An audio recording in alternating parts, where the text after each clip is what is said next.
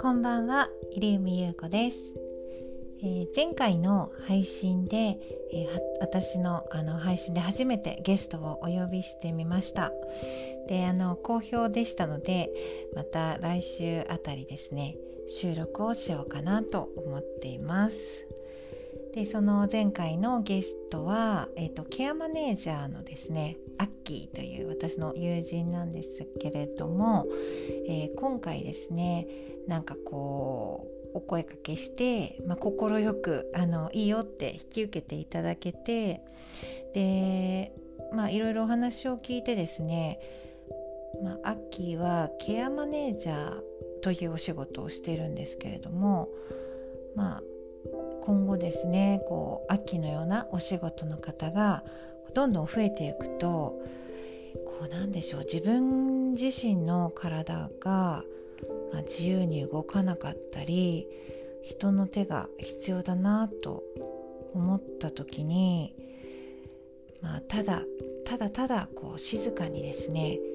暮らすだけなのかそれともこう自分なりのなんかこう好きなことを見つけてこう楽しみながら生活する、まあ、その自由に動かない中でもですね、あの好きなことをですね少しやれるような、まあ、希望があるような生活を、まあ、つまり私はこうしたいなと思っていることをですね実現するためにまあこういうですねアッキーのような方にご相談してアドバイスがもらえるっていうことを、まあ、まず心強いなと感じましたしあとはそのうんなんか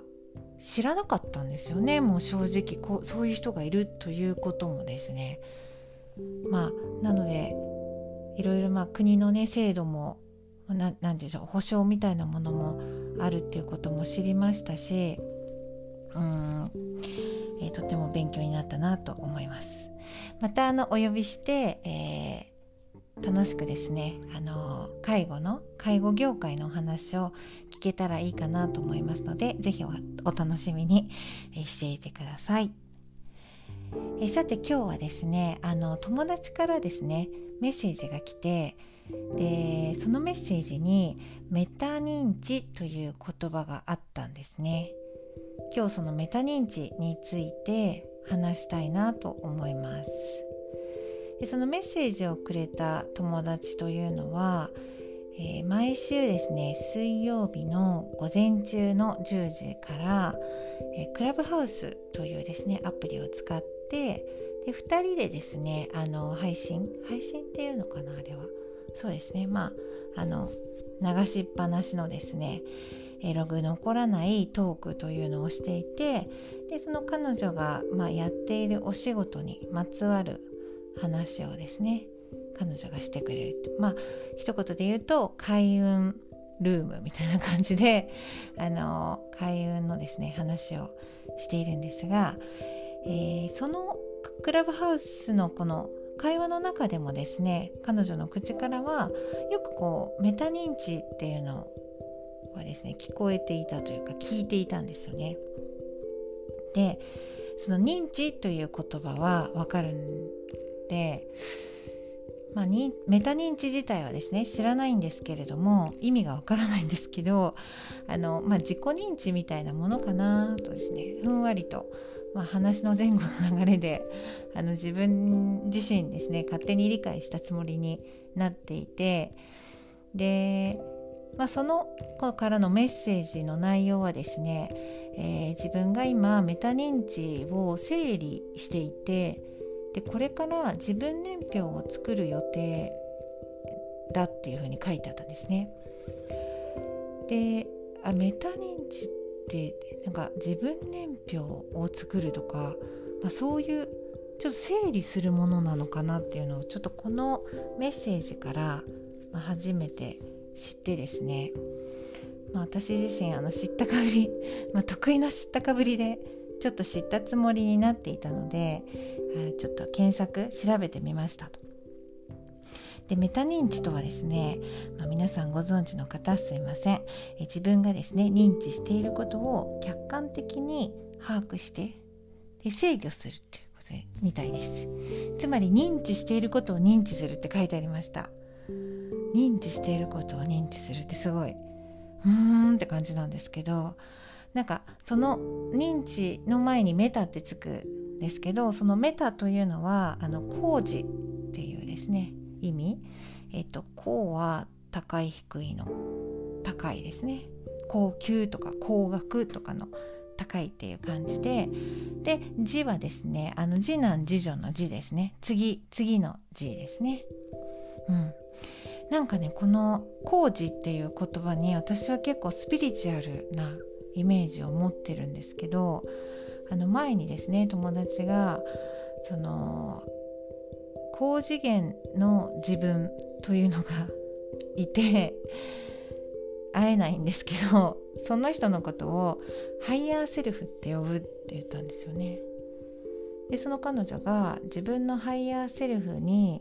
名前をつけていつも話しかけるっていうなんかそそういう行動をですね私におすすめしてくれたんですけど、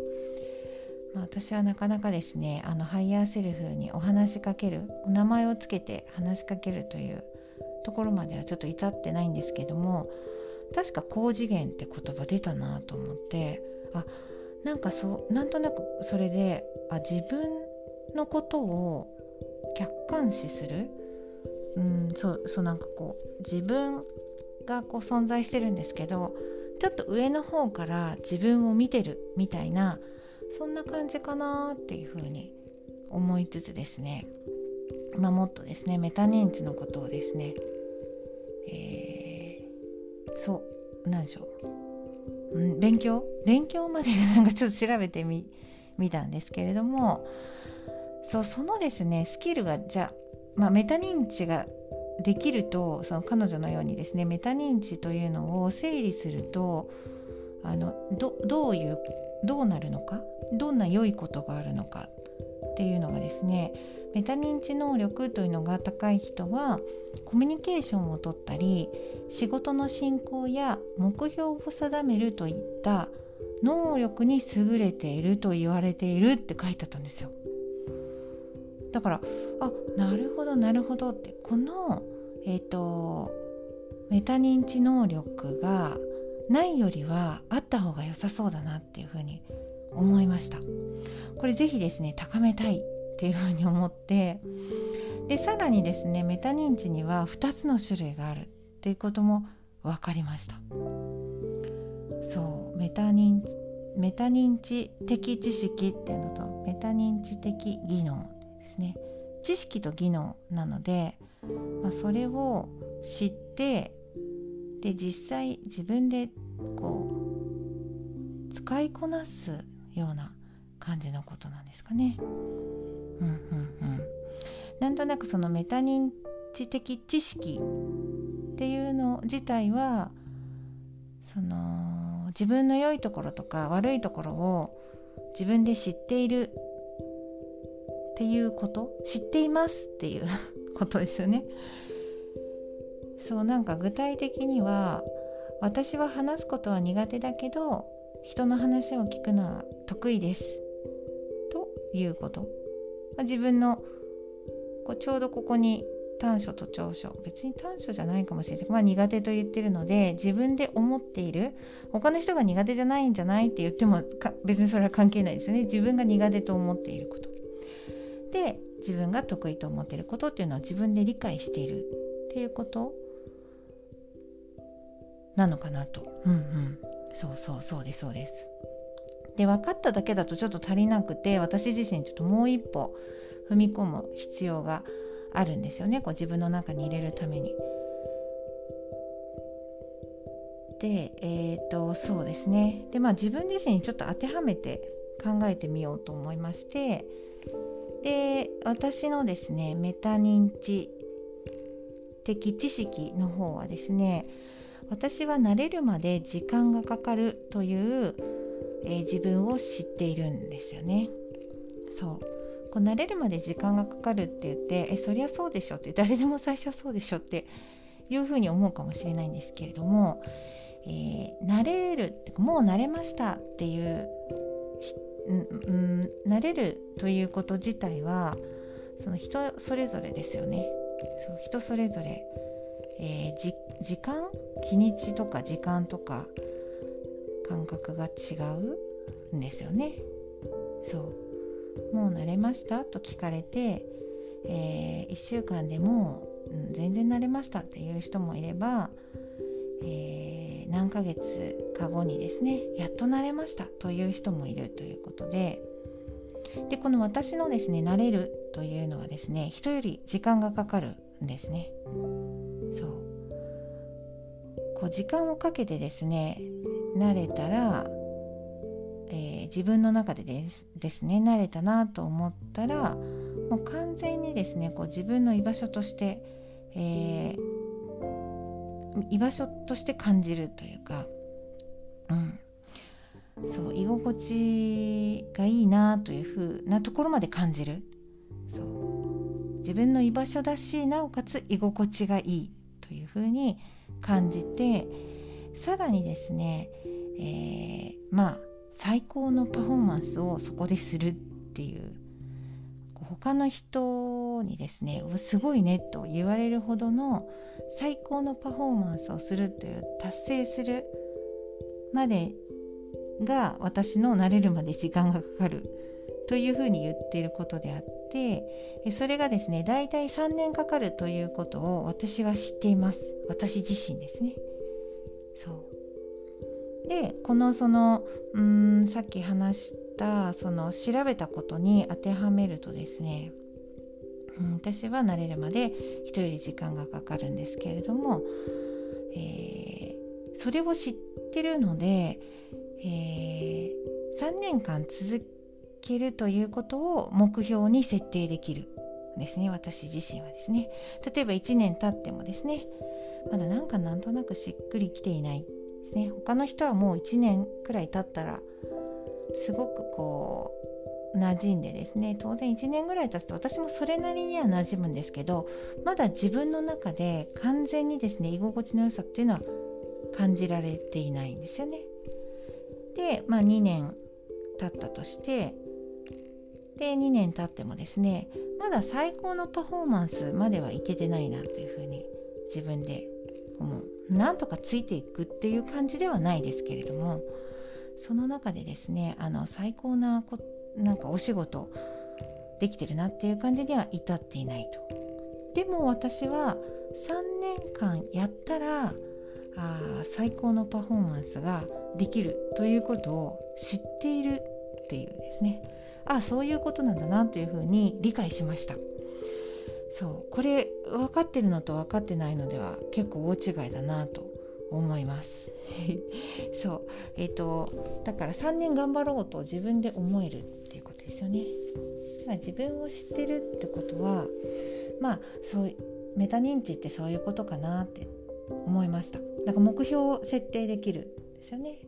目標を定める。そう。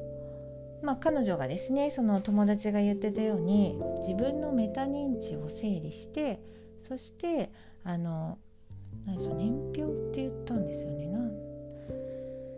な年表自分年表だそう。自分年表を作るって言っていたので、まあ、これはちょっと今度ですねなんかチャンスがあったらどういうことなんですか？とか結果どういう風になったの？っていうのはちょっと聞いてみたいと思うんですけれども まあそ自分のですね、えー、強みとか弱みを自分で認知してそして対処法を知ってるというのが確かに強みだなと思いました。はい、えー、それでは皆様もメタ認知ぜひしてみてください。してみてくださいってなんかね大きなお世話ですけれども あのすごくね良さそうです。私もちょっともうちょっとですね自分のことをですね掘ってみたいと思います。はい、えー、本日も最後までお聴きくださってありがとうございました。